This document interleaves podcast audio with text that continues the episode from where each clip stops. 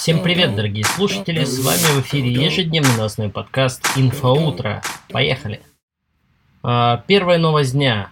Первая и, наверное, самое главное, а может быть даже недели, если не месяца. В общем, сбылись чаяния сотен тысяч людей. Настю Евлееву возвращают в шоу «Орел и решка».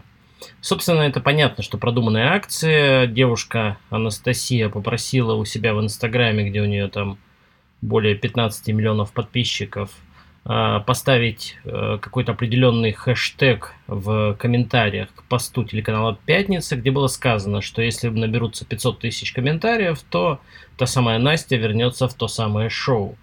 Ну, понятно, что все это достаточно предсказуемо произошло, все счастливы, кидают чепчики вверх. Настя получает, наверное, какие-то свои от этого плюсы, Телеканал «Пятница», очевидно, счастлив затащить такую суперзвезду к себе обратно. Ну, а зрители, те, кто ее любит, получают, собственно, шоу с Настей. Ну, все, все в плюсе, всем хорошо. Замечательные туристы, которые приехали в Белоруссию, те самые боевики ЧВК «Вагнер», заявили, что приехали вообще-то проездом туда, а вообще-то они ехали в город Стамбул смотреть собор – в общем, они на допросах заявляют, что поехали с туристическими целями в Стамбул, посмотреть там красоты, собор Святой Софии и так далее. Ну, в общем, по классике троллят. В общем, это даже с одной стороны смешно. Дальше у нас премия Британской Академии кино и телевидения «Бафта». В этом году она происходила в онлайн-формате, как и все остальные премии. Вчера ее раздали, и триумфатором стал мини-сериал «Чернобыль». Собственно, почти все, кто там был задействован, получили награды. Британец Джаред Харрисон мастерски воплотил на экране образ академика Валерия Легасова, как пишут. Ну, в принципе, сериал хранили, хвалили у нас. Сериал хвалят на Западе. Получилась хорошая работа, которая достойно получает награды. Ну и замечательно. Жаль, что не у нас сняли сериал о такой большой трагедии, и не у нас его награждают.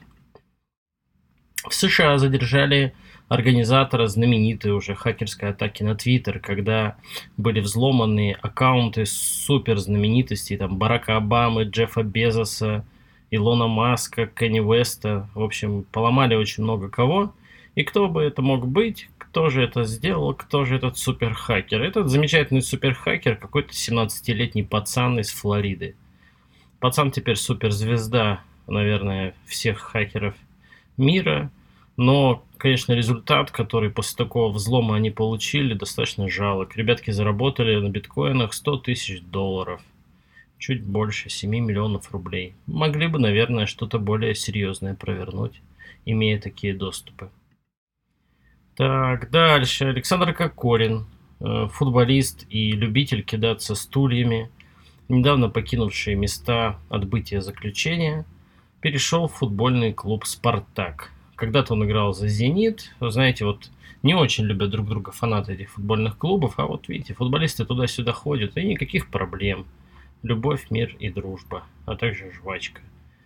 Вот, так что Саша Кокорин теперь будет продолжать свою карьеру в «Спартаке».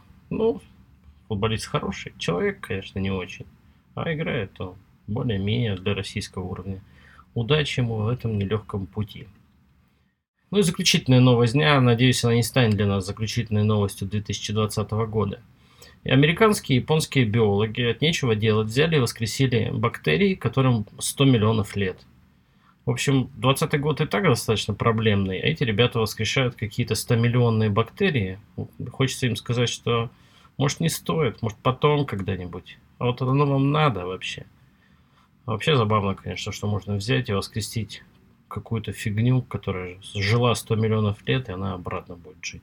Бактерии могут вообще, не то что некоторые. Вот. Собственно, на этом все. Новостей сегодня не очень много, знаете, понедельник на новости день не очень богатый, поэтому спасибо, что слушали. Всем хорошего дня. Всем до свидания.